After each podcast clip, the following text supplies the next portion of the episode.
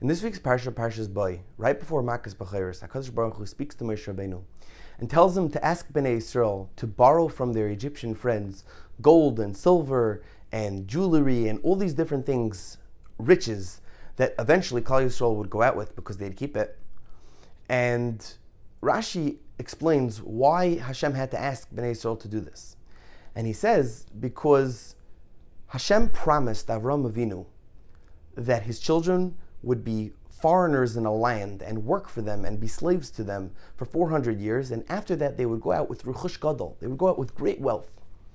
So Rashi says that if HaKadosh Baruch Hu only fulfills the command of Va'avodum Va'ino that they would serve the Egyptians, the Mitzrayim, and be afflicted by them, but wouldn't fulfill the command of that after they'd go out with great wealth, then Oisoy Tzadik Avram, that Tzadik Avram Avinu, their great great great great grandfather, would be upset. He said, What do you mean? You promised me that they would be slaves for 400 years, but then you said that they'd go out with Rechush Gadol, and yet you didn't keep to that promise.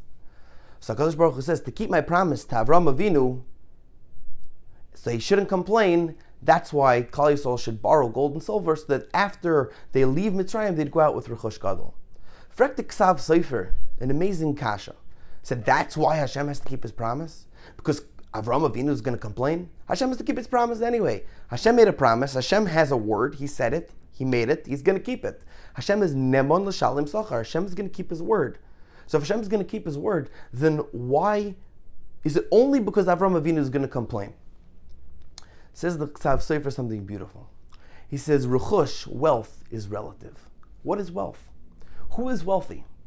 Someone has a million dollars or someone has a billion dollars? To someone that has a billion dollars, a million dollars is nothing. It says that the Klal Yisrael were slaves to the Mitzrayim. What is wealth to a slave? An extra few pieces of bread, some extra cup of water, a nice hot coffee that they don't get to have? Says the Ksav Sefer that HaKadosh Baruch Hu, of course, was going to give them Ruchush Gadol, of course, was going to give them great wealth but he wanted to give them great wealth according to the standards of the Oisher Avram. Avram Avinu was a wealthy man. He had cattle and he had flocks and he had servants, he had maidservants, he had sheep and he had cows. He, Avram Avinu was a very wealthy man with livestock and everything. According to his standards, we should go out with Ruchush Gadol. He should borrow gold and silver and jewelry and have the greatest wealth in the world. That's what Hashem wanted Avram Avinu to be happy with. Eighth Day put out a song quite a few years ago called Abraham. And in the song, it goes, Abraham, are we the children that you dreamed of? Are we that shining star you saw at night?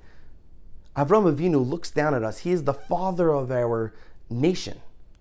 And we today, living today, can't imagine. It's generations and generations past. Are we living up to his standards? Yes, when we went into Mitzrayim, we got the Rechush Gadol. But Avram Avinu symbolized chesed, Torah, Tefillah. He enacted Shachris. He was the embodiment of Shachris. He made Tefillah. Avram Avinu kept Kol Torah Kula. The Gemara in Eruvin, the Gemara in Yoma, Daf Chof Ches says. Avram Avinu was Chesed. He was the paragon of Chesed. All three pillars Avram Avinu had. He was the father of our nation. But when looking down, yes, we got the Rechush, but do we keep to his standards of Torah, of Tefillah, of Chesed?